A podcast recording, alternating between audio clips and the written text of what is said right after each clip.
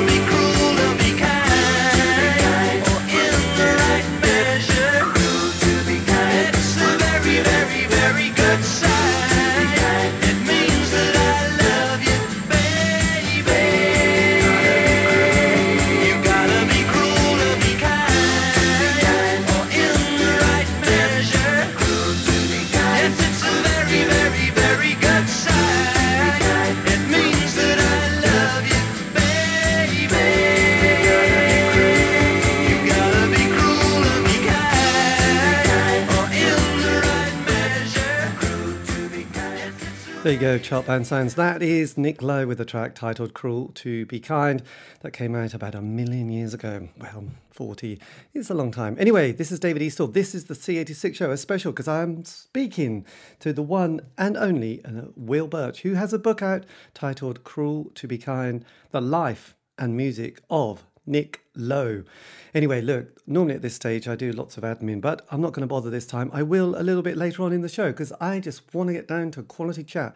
This is me with Nick, and uh, this is the after a bit of chat about the interesting world that is Skype. You don't need to know about that. Um, I said Yes, I know what I said to him. Um, yes, what he's been doing for the last 12 months. And he chuckled and he said, 12 months? I don't think so, Sonny. And this was uh, Nick's reply. Nick, Will, sorry, take it away. 12 months? yeah, okay. Well, I, have known Nick uh, personally for about 45 years.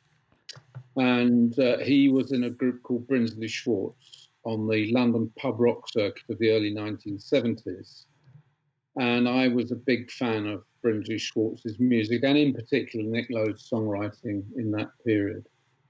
And I later had my own group. I was the drummer in a group called Kursaal Flyers. We uh, made it onto the pub rock circuit ourselves in 1974, 45 years ago, unbelievably. Yes. And uh, one night we uh, supported uh, Brinsley Schwarz. We didn't support Brinsley Schwarz. We, we played on a bill with Brinsley Schwarz in London, which was an honour, really, for me or for us, because all the group were keen on the Brinsleys. And um, the first thing I sort of observed about Nick was in the dressing room between sets. He was um, very a uh, lot, lot of girl. There were a lot of you know a lot of people in the dressing room, guys and girls, and a lot of girls seemed to be very attracted to Nick and sort of stood around him, like about five girls, all like completely transfixed by his personality. And he had height on his side, and um, he was the singer, I guess, the, the main, the front man of Brinsley Schwarz. And he struck me as a very you know, kind of charismatic person and then in, in the years that ensued, I would run into him, you know, in the pubs of London or at gigs, as they call them, shows. And um, he helped, he, he well, he, he, wrote a song for my group, the Kursaal Flyers, which we recorded on our second album in 1975, I think. The song was called Television. And uh, he sent me a little seven and a half inch reel to reel demo which I still have. And, um, you know, we recorded the song. I think it was about the third song he ever had a cover on. Um, he'd done one with Dave Edmunds. Now, he was working a lot with Dave Edmunds at this point. Dave Edmunds come to London from Wales, and within a year or two, they would form Rockpile, who you've no doubt heard of.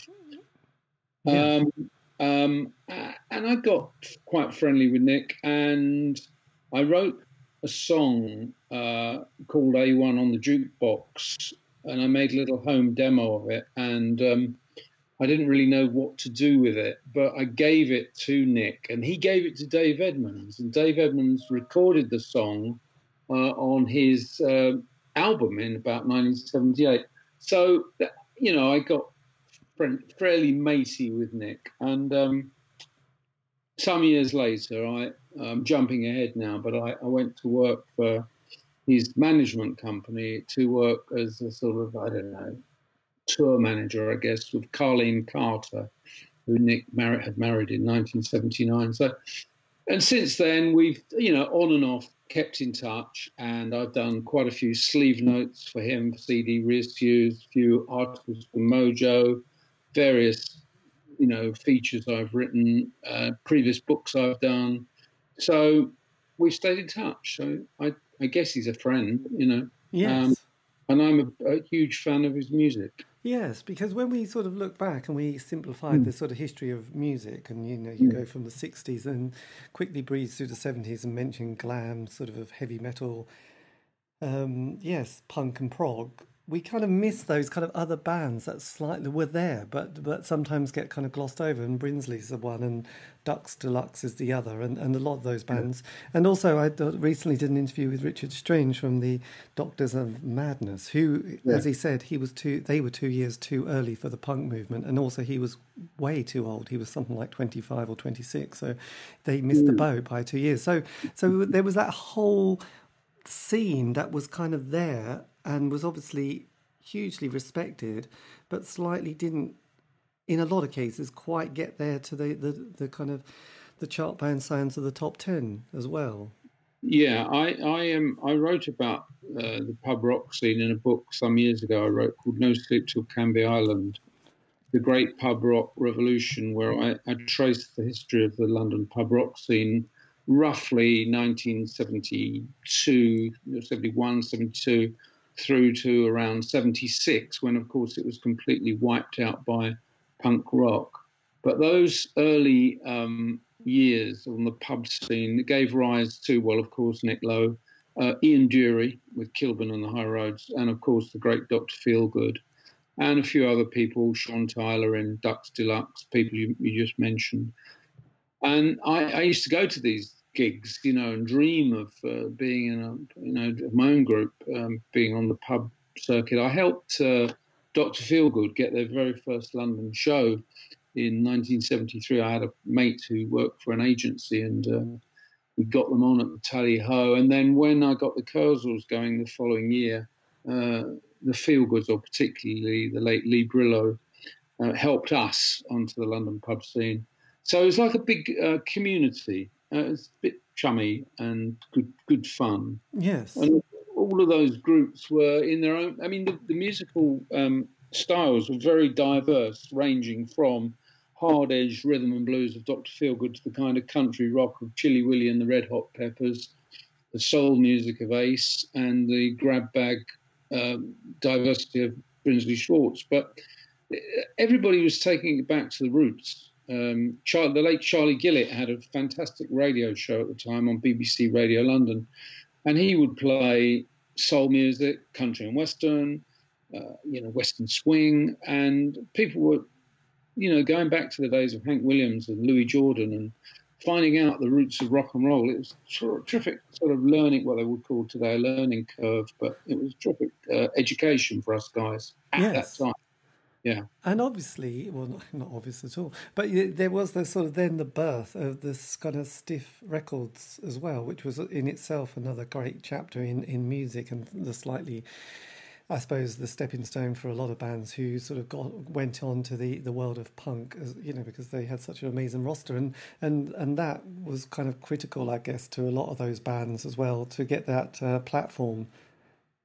Yeah, Stiff Records really came directly out of the punk rock. Uh, sorry, sorry, Stiff Records came directly out of the pub rock scene um, Stiff Records was founded by Dave Robinson, who had managed Brinsley Schwarz, and Jake Riviera, who had managed Chilli Willi and the Red Hot Peppers. So they, they obviously bumped into each other in the Tally Ho or the Kensington pub, you know, every Tuesday night or whatever.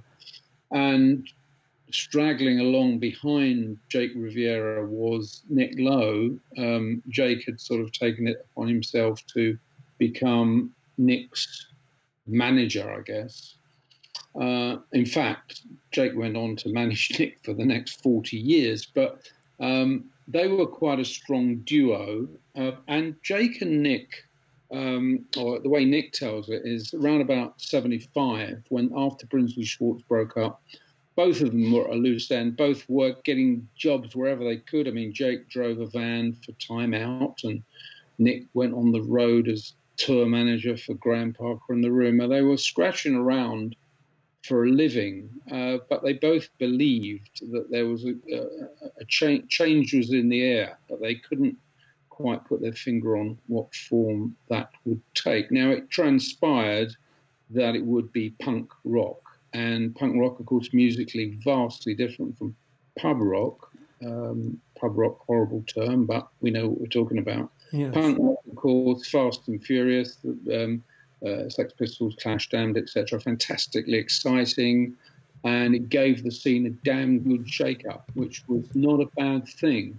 But a year before that scene broke, and before Malcolm McLaren, you know, got the Sex Pistols away, everybody kind of knew there was a change in the air, but as I say, they couldn't put their finger on. Of course, in New York, things were happening at CBGB's with groups like Television, Patti Smith, Blondie, Talking Heads, and crucially, the Ramones. And, um, you know, that was a very exciting period. So that all kind of melded together. And really, it was that, it was in that atmosphere that Stiff Records was um, put together in 1976. And um, Jake Riviera, um, you know, got in touch with Dave Robinson. Dave Robinson was managing Graham Parker and the Rumour, fabulous, uh, fabulously exciting group. And Nick Lowe was hired to produce their debut album. Um, and I think that was probably the catalyst for the involvement of those three people in the formation of Stiff in 75, 76. Yes, incredibly critical time, and also, I mean, you you haven't you know been there at that time, mm. and sort of being able to see all this develop. I mean, there were a lot of bands though, because I can remember one of the sort of bands that played with Elvis Costello. I think they were called Clover, but mm. one of those groups that came along and were just about to say, right, this is our time. And again, it was a bit like, oh, I'm really sorry, but again, your timing wasn't quite right, and and punk has happened, and no yeah. one wants to hear you anymore. So, did people like Nick Lowe and, and Graham Parker? Did they have kind of was? I mean, how did you know they didn't quite fit into that scene seamlessly, did they? They still sort of sat slightly around it and, and on top of it, but not quite part of it. And I just wondered how that sort of would have affected their kind of songwriting and their kind of the creative direction they were about to take.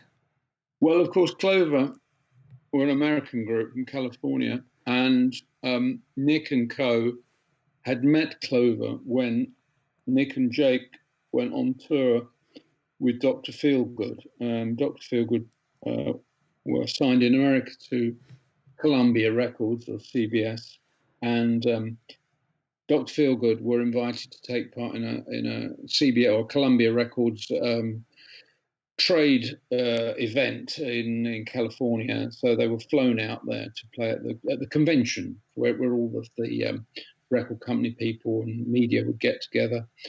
Um, it's like a giant after show, I guess. Went on for a few days, much alcohol consumed. And um, after that event in, in San Diego, uh, in early 19, I've got my dates right here. If I say 75, some clever person will say 76. But anyway, um, Nick Nick Nick was on that tour as a uh, roadie for Dr. Feelgood, and um, after after San Diego, they all went north to um, San Francisco, and it was there that they met uh, Clover. Or was it in LA? Can't quite remember. Anyway, they hung out a lot with, with Clover.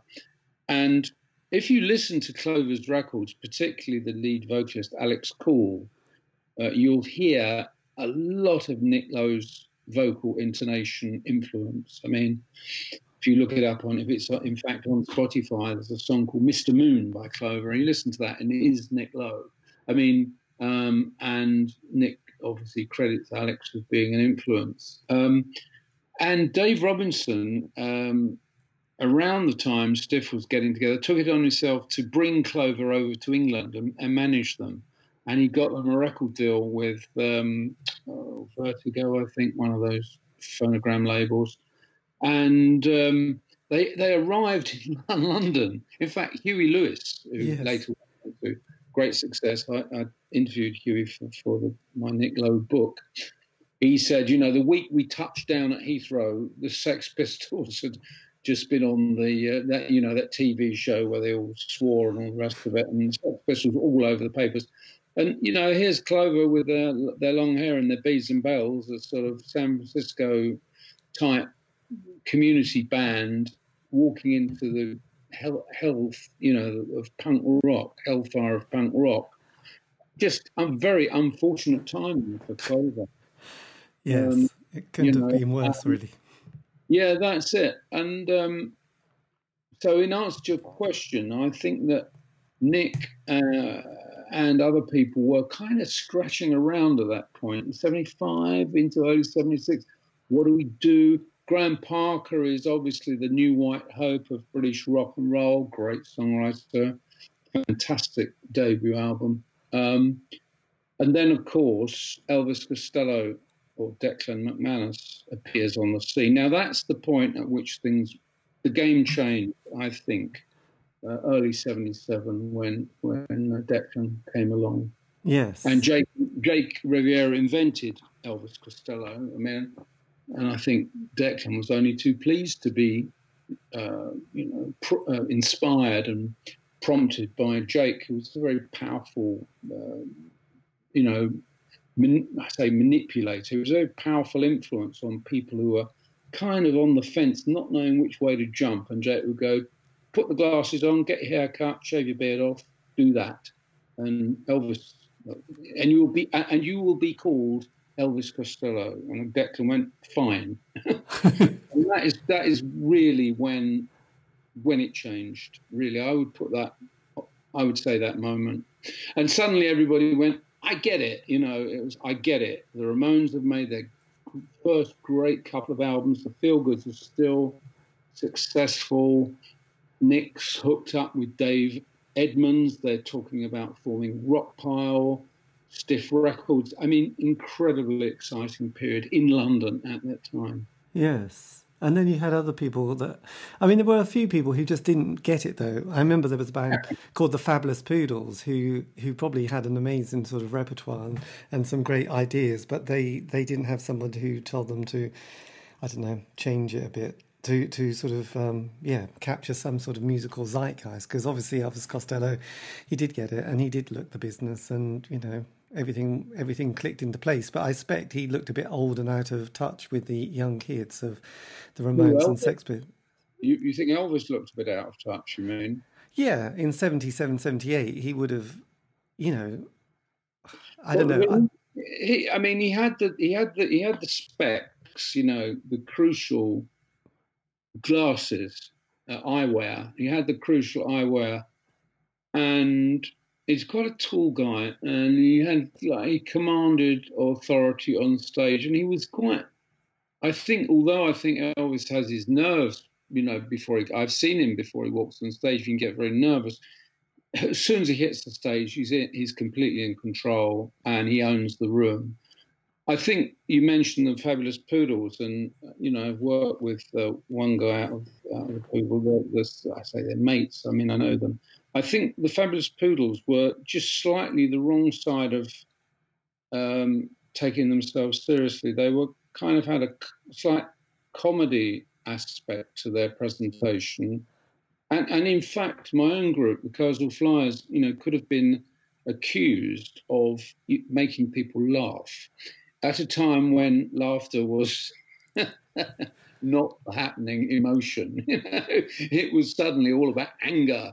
Yes. And uh, the funny, funny had kind of, um, you know, died out a bit. And the Poodles were a bit zany, I would say. Um, and, and I think it cost them a little bit.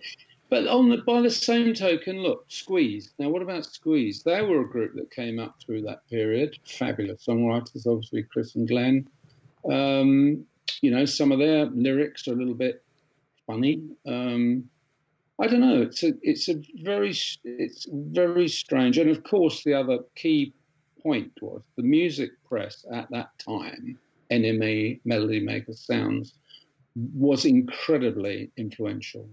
I mean, those papers sold, you know, six figures every week around the country, 100,000, 150,000 so unheard of circulation today for what was uh, almost a minority uh, in, interest, you know, uh, uh, and um, so the music papers, with their very funny writers at the time, Charles Shaar Murray, Nick Cannon, etc., they would rip the pee out of a group who, you know, saw themselves as being sort of a bit entertaining. It was all about, I don't know, it was an incredibly exciting period. I loved it. It was great.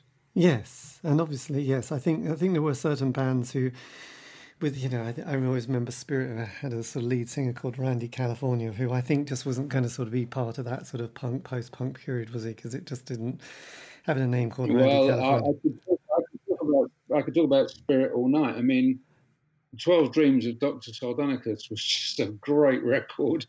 Uh, I loved all. See, that's the thing, you know. That I I used to collect, buy, collect, obtain, acquire records uh, in quite serious quantities in the in the late sixties, early mid seventies, through to the early eighties, and I loved all of those. You know, Spirit, yeah, Blue Oyster Cult, Commander Cody. It it didn't stop anywhere. I just loved all that stuff coming out of America. And uh, a lot of people loved it as well because, as I say, the music press was powerful. You also had uh, magazines like Zigzag, for example, or in America, Rolling Stone, much bigger uh, publication, of course, but it was still um, it was still kind of quite cliquey, um, cliquey, um, and uh, people very influenced by reviewers. You know, if an album, I don't know, a Linda Ronstadt album got a fantastic review, or Flying Burrito Brothers, everyone went, "Yeah, we've got to get this." Usually on import, you go and spend three or four quid on the album, and but but then when um, 76 when punk rock hit in 76 suddenly a lot of people went into denial that they'd ever bought a Eagles LP. You know, um, suddenly it was all uh, who, who was there, Iggy Pop or something. Yes. Suddenly. Right. We're going to break it there because I think we need some music and some light entertainment. But anyway, that's the first part of my interview with Will Birch, author of Cruel to Be Kind, the life and music of Nick. And this has just come out on Constable Publishing and available from all good bookshops. Anyway, this is David Eastaugh. This is the C86 show. If you want to contact me, we love your messages. Only if they're nice and positive and groovy, otherwise don't bother.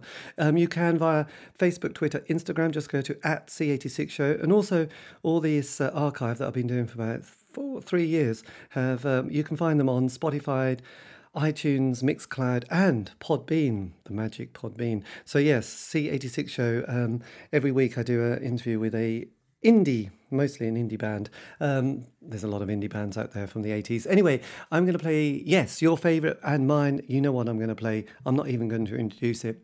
Oh, yes, I am. This is Elvis. This is What's So Funny About Peace, Love, and Understanding. In this time, who knows?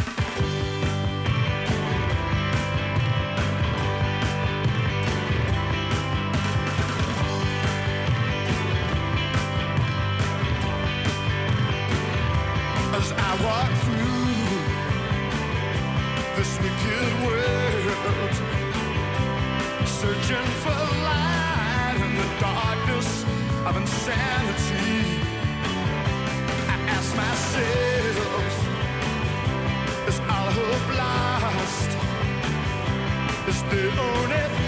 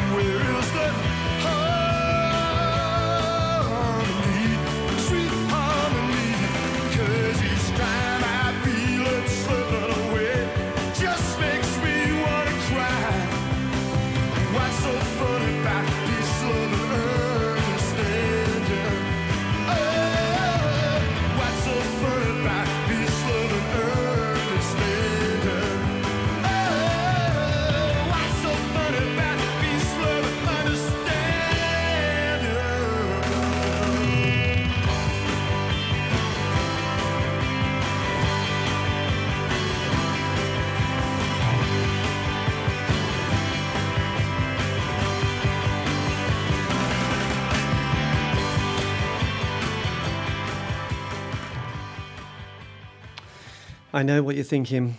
You should have played the Whitney Houston track, I Will Always Love You. Or even, if I was being really smart ass, um, the Dolly, per- Dolly Parton original version, which was written by dear old Dolly. I Will Always Love You. Anyway, from the soundtrack, The Bodyguard.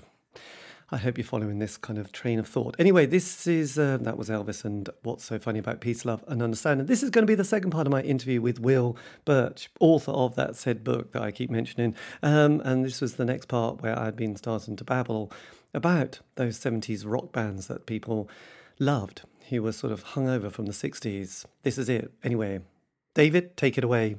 Well, it was the Ramones, but I guess the band that you haven't mentioned that I remember you know, various people who were that generation above me really loved and probably didn't try to admit it in public was the Grateful Dead and Little Feat. They were the two who were sort of oh, like, you know. Okay, well, Little Little Feat. I mean, I kick myself up the arse every week for not actually going to that famous Little Feat gig at the um, Rainbow. I think it was. I think I was on tour. We were on tour at the time, working so I missed that one. Um, I, I, I, guess Little Feat probably were the best combo.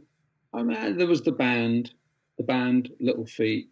There's a handful of great bands that could really swing. That was the key; they could swing. And Lowell George Little Feat had a genius songwriter. And Grateful Dead, for all of their self-indulgence with you know long dark star two hours or whatever they played it for. Those couple of albums they made in in 70 70 71 um, uh, american beauty and working man's dead they were very very influential on the london pub rock musicians. I mean nick lowe uh, will tell you all about the first time he heard um, working man's dead and he'll tell you that first time he heard Little Feat, uh, you know, one of their early albums. Very, very, very influential. We yes. loved, we loved all that stuff. Loved it. Absolutely. So Len, going back to Nick Lowe, he had yeah. that that moment, which can because you can clear this up because what's so funny about peace, love, and understanding that he wrote. Um, I read somewhere or heard that he'd made a million pound on it when it was put in a film, but he watched the film but never heard the song, but it was on that soundtrack. Is this? Can you clear that up for us? Yeah, uh, well, the the headline, you know, was that Nick made a million dollars overnight. Um, I, have never I never saw the check, so I can't vouch for the number, but a big lump of money. I think it may have been a bit less than that, but with residual royalties over the first couple of years, he probably did make seven figures. Uh, that song, What's So Funny About Peace, Love and Understanding, uh, was uh, written by Nick in the dying days of Brinsley Schwarz, 1974, and they put it on their final studio album, or, the, or at least the final album that was ever released or, uh, officially. Um, uh, New Favourites of Brinsley Schwarz, produced by Dave Edmunds. So Dave Edmunds took hold of the Brinsleys, who up until that point had made records that were deliberately lo-fi. Um, you know, Nick says a guitar solo could never be thin enough. Uh, they deliberately wouldn't use echo or whatever reverb on the vocal. Everything had to be flat and dry and probably a bit boring. But the songs were, well, many of the songs were very good and some of the performances were great. But the records sound not too good. And Dave Edmunds said, Right, guys, this is the way we're going to do it. You know, I'm going to go in the studio with you, Rockfield, I think, in Wales, where Edmunds was a, a sort of a hermit who lived, almost lived at Rockfield, produced his own records. He had lots of hits at that time, I Hear You Knocking, etc. And Edmund says, This is the way you do it. If you want to be the band, for example, when the band record a song like Rag Mama Rag, they don't go in like you guys and just press the tape recorder and what will be will be. They actually, or they and their uh, producer slash engineer actually work to make it sound the way they want it to sound. In other words, they're not scared of putting a, an echo effect on something, even though the music is designed to sound very authentic and outback it is actually quite contrived. And Nick was very impressed by Dave Edmunds' studio talents. Um, talks about it a lot in in this book I've written, and um, and they became big buddies, obviously, and went on to become Rockpile. But um, in answer, what was your question? We were talking about the um, um, the, the the kind of this. Well, actually, as part of it was about the the fact it was in this soundtrack which sold 44 oh, yeah. okay so they record yes sorry sorry there uh, sorry david yeah so they recorded what's so funny about peace love and understanding and a guy in america who who heard this song and loved it probably heard the elvis costello version which was a lot angrier and a lot more in your face 78, 77, 78, was Curtis Stigers, who is now, of course, an acclaimed uh, jazz inclined vocalist and musician. Curtis Stigers was playing in a bar band at the time. What's so funny was in his set list. And um, he he signed a record deal, I think, with Arista Records, and uh, he he was on tour opening for Elton John or Eric Clapton, he told me uh, somewhere like you know Madison Square Garden or L.A. Hollywood Bowl, a huge venue.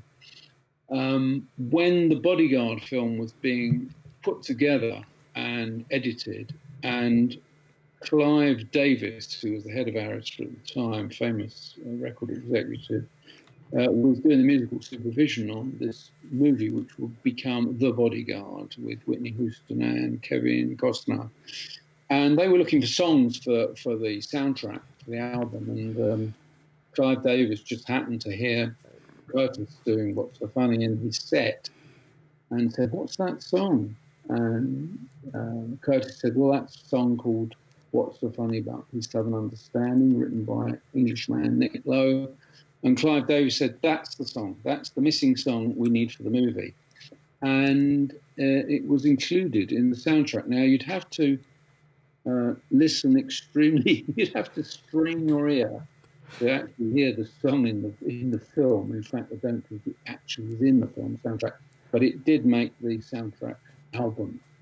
And the Bodyguard soundtrack album went on to become not only the biggest selling soundtrack album of all time, you know, out, you know, completely outselling My Fair Lady or, you know, any of these great uh, soundtrack albums of the, the previous era.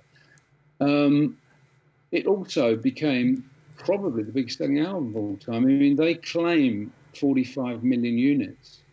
Now, on paper, that's outsold Thriller. Now, I don't know if these figures are true, but so suddenly, this soundtrack album, Whitney Houston, becomes huge. And Nick's got one of 20, I think, or 18 tracks on the album. So you divide, you know, well, you can do the, do yes. the math, they say. Uh, and suddenly, you know, Q2, he gets the big check. Yeah, for a lot of dosh. Yeah. God, that must have been a weird moment when he just went, I can't believe it. Well, yeah. I mean, it's actually a crucial uh, moment in his life. Not not just so he can buy his mates dinner anymore or get some nice shoes.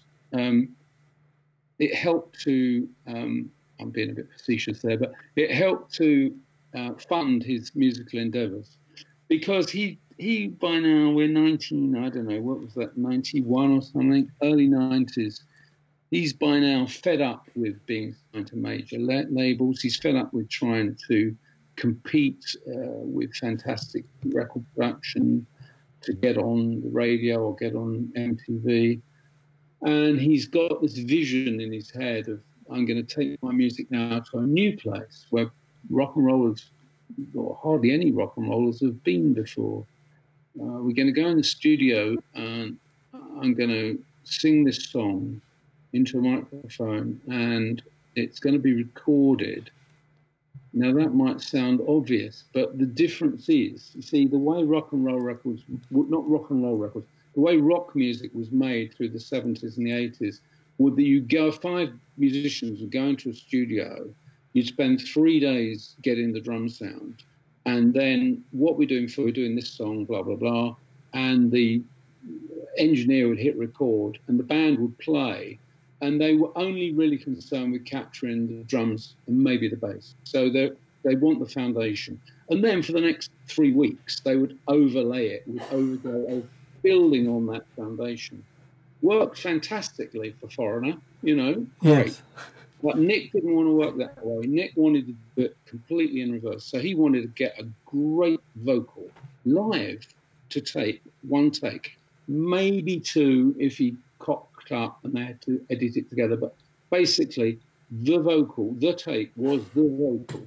And his his boys, his drummer, his pianist, his guitarist, had to sit behind that. They were well, like the way they made records in the 50s, you know, live to tape. And the most important thing on the record was the vocal. And it took Nick quite a while to suss out how to make these records. And that money he earned from the bodyguards helped to fund this studio, I won't say experimentation, but studio, uh, you know, taking things back to basics. And they, and they did, would spend like two or three years putting an album together. And it was all about you know, being live in the room, the atmosphere, and the authenticity of the performance. So that's what that money paid for. Blimey, that is that is quite some story, isn't it? And that's quite some sort of moment of. I mean, it's amazing how you, that break, you know, because it, it just it's not luck, but you know, at the same time, it's by chance, isn't it? You know that you know someone's well, someone. Think, yeah, I, I mean, I do. You know, we all know loads of really good musicians and songwriters who have made, written, you know, three or four really good songs or made two or three really good records who, who just don't get the breaks. I mean, I'm personally of the opinion you kind of make your own breaks in a way, but you do need you need to be in the right room at the right time when the light's shining in the right direction. And it doesn't happen for everybody. It happened for Nick in that case. And I wonder what would be even more interesting is say that hadn't have happened.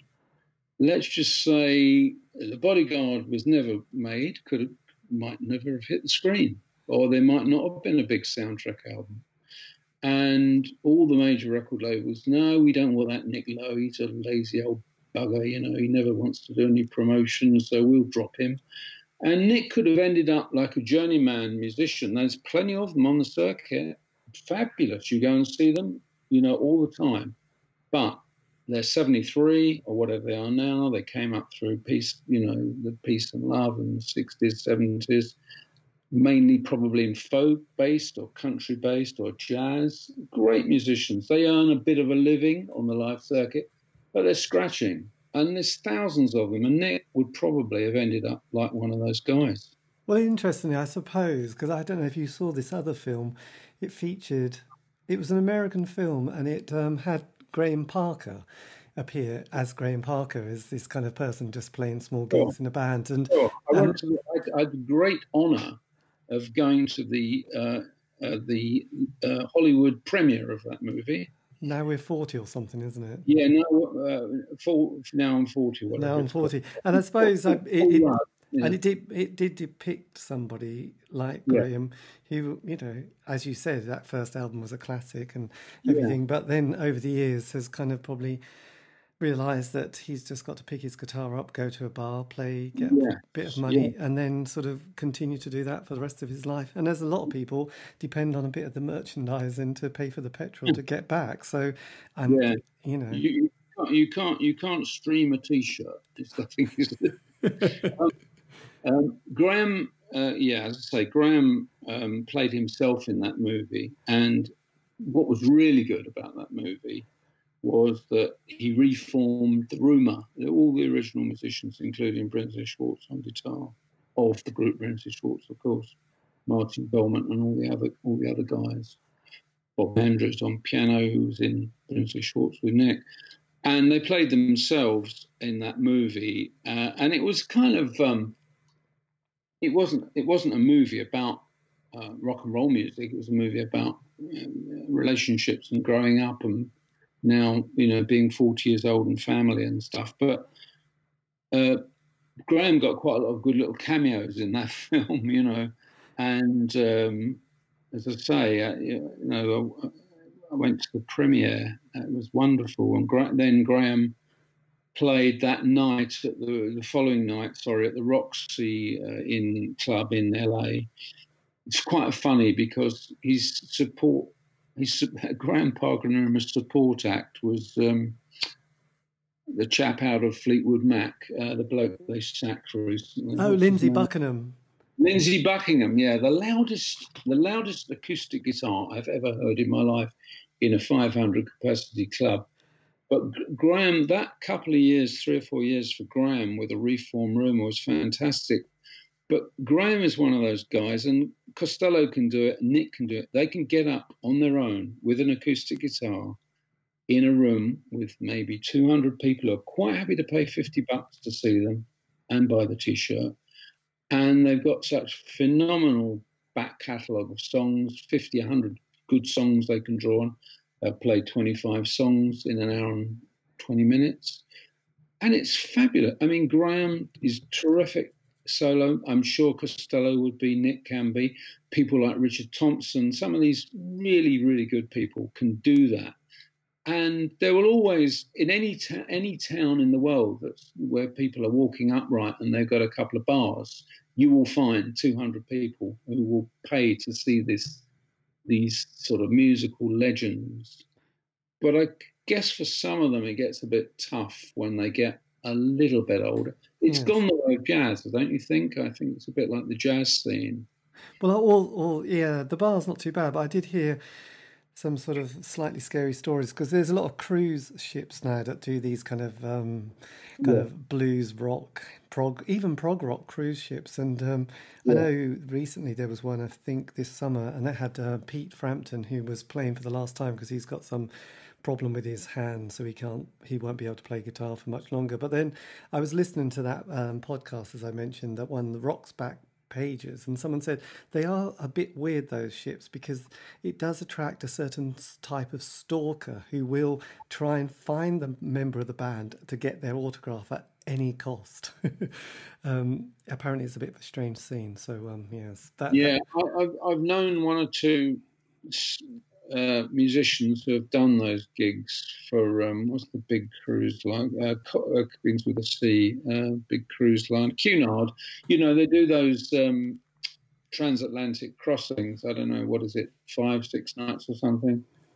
And yes. you go on. There'll be there'll be Roger Daltrey doing an, doing a, a, a sort of a, a speech, or doing a talking about something or other, and then there'll be a magician who shows you the tricks of his trade, and then there'll be a real sort of underground musician teaching people how to write songs. And it, it, people, I don't know what it costs, thousands of bucks to go on these uh, trips. Yeah, and I heard the other day some of the people are on them. I mean, it's a bit like in America, they have these railroad um, tours across America, which are usually country artists do, you know, and people pay a lot of money to be on a train for 10 nights and mm-hmm. sit next to, I don't know, somebody really pretty famous country singer.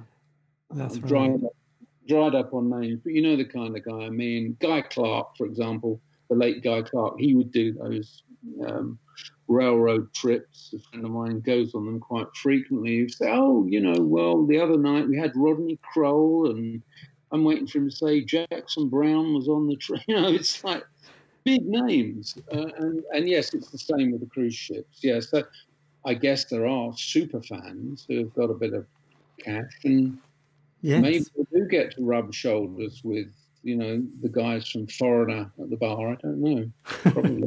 yes. Pro- so look, just last last sort of question on on doing a book about somebody you know. Did you have to? Was there anything that you kind of thought that should go in there, but I'm not quite sure if I can do that because it's going to be a bit tricky. Um, is this? Do you mean when you're writing? well, wait, wait, well, yes, when you did a book on somebody you know and like so much, yeah. and, and obviously, well, my, yeah. My my biggest problem. See, when I I did a biography, my previous book was a biography of Ian Dury, and um, I loved Ian. And in the in the final years of his life, he kindly gave me several interviews around at his house and that formed the backbone of my book. By the time I started writing that book, Ian had died.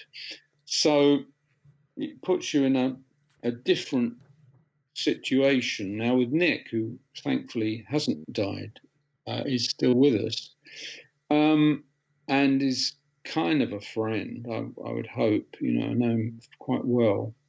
Um, um, I think I was worried that people would say it was a bit sycophantic, in as much as I'm, a, you know, numero uno fan of his songs. I think he's the greatest. He would be embarrassed by hearing me say that, but sod it, you know, he is great. And I just reached, but well, well, I don't care, you know, because I want to just tell it like it is in my take on Nick for the people who want to read about it. And I hopefully I've got it about right. Um, funny enough, funny enough, what kind of happens, or what happened in this book, you know, the, the you know, if you've got a, an agent, who, who, a literary agent who shops your uh, book around, uh, they all say, "Is it is it an authorized biography? Authorized? Is it authorized?" And well, as much as the fact I've had 23 lunches with the guy and he's told me, you know, these inside leg measurement, I guess you could say it's authorized. Um, but uh, I didn't want that on the front because when I see a, the authorized biography, I always think it's probably been slightly sanitized, you know. Um, so, uh, did it give me a problem? Um,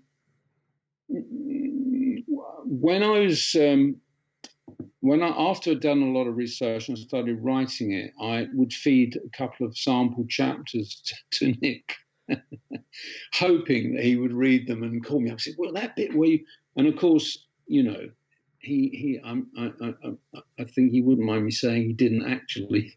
I think he just put them in the corner, and he used to, he says to interviewers even now, he said, "Oh." I was kind of hoping Will wouldn't finish the book. You know, that's that's his shtick. That's what he says. But I did finish the book, and uh, when it when I uh, got a publishing uh, publisher for the book, and we're putting it together like the first draft, I said to Nick, "Look, you really got to read some of this because here you are, you know." Smoking reefers and going to bed with film stars, and uh, you know we have to be sure you're happy for this to be in it. And he did bless him, he did get involved and he did ask for some things to be taken out, but by the same token, he insisted that some things remained in. So I think what we did end up with was kind of a cross collaboration in that, you know, we were both happy, but both happy with it. But it is a biography, it's not an autobiography, and I don't think Nick would ever, will ever write his autobiography, although I'd love him to. We would love him to, but I kind of think that ain't going to happen. So, um, so in your case, you're writing what is it? A musician you're writing about when you say you're writing a book? No, I'm not writing a book. Oh, I thought you said I'm writing a book about somebody you might know. No, no, I was quite no. I was saying you writing about somebody you know so oh, well. no. That, edit that out. I will um, edit that out. um, yeah, it is a bit tricky. It is. A, it, it was a bit tricky with Nick. Yeah. Yeah. Um, yeah, there were. He wanted. He wanted me to take a few things out. They weren't because there were there was a sort of legal point on it, or they. I think he was a little bit embarrassed by one or two of the stories he had told me. I mean, you know, we'd sit down and I would ask him a question and he would talk for 25 minutes. I'd record it, transcribe it, edit it, pull most of it in. Uh, it's him talking. Um, but I think he thought maybe he'd been slightly um, so over over over um, enthusiastic about some of his stories. Um, but no, it's it's all been great. You know, he's, he's done very well. And uh, week after next, he and I are doing an event in New York City. Actually, um, the book's come out in America, and we're doing an event at Strand Bookstore. And uh, he very kindly has agreed to take part. We've got a moderator, and we're going to sit with this person, probably be asked some questions, and so that's on the 10th of September in uh, in Manhattan. So Fantastic. Yeah, it's going to be great. you know, the publishers always. The funny thing about what you know, the thing about I'm not being morbid, but when you write a song about someone who's died, they can't be with you at the book sign. with this book on Nick, so many people, uh, you know, bookstores or, and I'm, you know, extremely grateful for the attention. Don't get me wrong, but oh, can you bring Nick? You know, can Nick come along? And I'm going, well, I'm not his agent. and I don't know. I, I, can't possibly speak for him. I phoned him up. I said, look, I'm getting all these requests. Would you do this? And he went, no. And then I said, would you do that? And he went, maybe.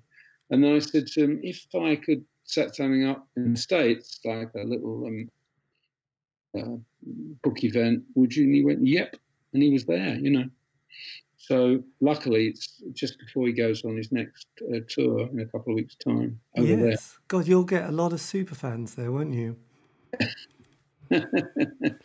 well, yeah, it's quite a small. It's at the Strand Bookstore, which is the old, what they call it, the old book room or something. It holds about, I guess, two hundred people. Yeah. It's a ticket event, but you get. It's not expensive. I mean, you buy a ticket and you get the book, and then of course I'll sit down at a table and hopefully sign a few, you know, a few dozen um, so that's quite good. And uh, yeah, it's been I've I've loved doing it, but it is. You said earlier something about. Did you say something about spend twelve months writing it? yes. yeah, these these these kinds of books do take me uh, seven or eight years to write. Wow. From the from the not not all day every day. Clearly, I have to do other stuff, but uh, I I I go out, I make a list of people I want to interview, usually 50, 60 people. It takes you sometimes three or four months to track someone down, and they've got to agree. Then you've got to meet them, or sometimes it's over the phone or over Skype. Then you've got to record it. Then you've got to transcribe it. Then you've got to edit it. And you can only really do about, I don't know, one a month on average. Um, and then you start thinking about it and you think about you know affects your thought process affects the way the book shapes up. Then you start talking to publishers and then they want their input. It, it does take a long time. I mean they're not overnight they're not knockoffs you know they're, they're, they're i don't claim to be a particularly good writer but i do think my books are quite well researched you know so, yes. They, they take a long time they do. They do sound like a very. That's basically your decade gone, isn't it? Really. Yeah, Dury was ten years. Um, you know, he died in two thousand. Be the twentieth anniversary of his death. It's March. Can't believe it. He died, and then a few people, because I'd interviewed him for Mojo and stuff, and blah blah blah. Uh, a few people, oh, would you do a book on Ian? And sat down with the family. They were very helpful. Uh, various things were discussed. That went on for about a year. Yeah, that was ten. That was ten years from time Ian died to publication. It was exactly ten years. This one's slightly less. This is more like eight years. The next book, yeah. And that really is the last part of my interview with Will Birch. A big thank you for giving me the time for that interview. And as I said, his new book, Cruel to Be Kind The Life and Music of Nick Lowe, is available from all good bookshops, probably online as well. Constable Publishing. Um, this has been David Eastaugh. This has been the C86 show. And this is going to be another track by the one, the only Nick Lowe. And the track titled I Love the Sound of Breaking Glass. Have a great week.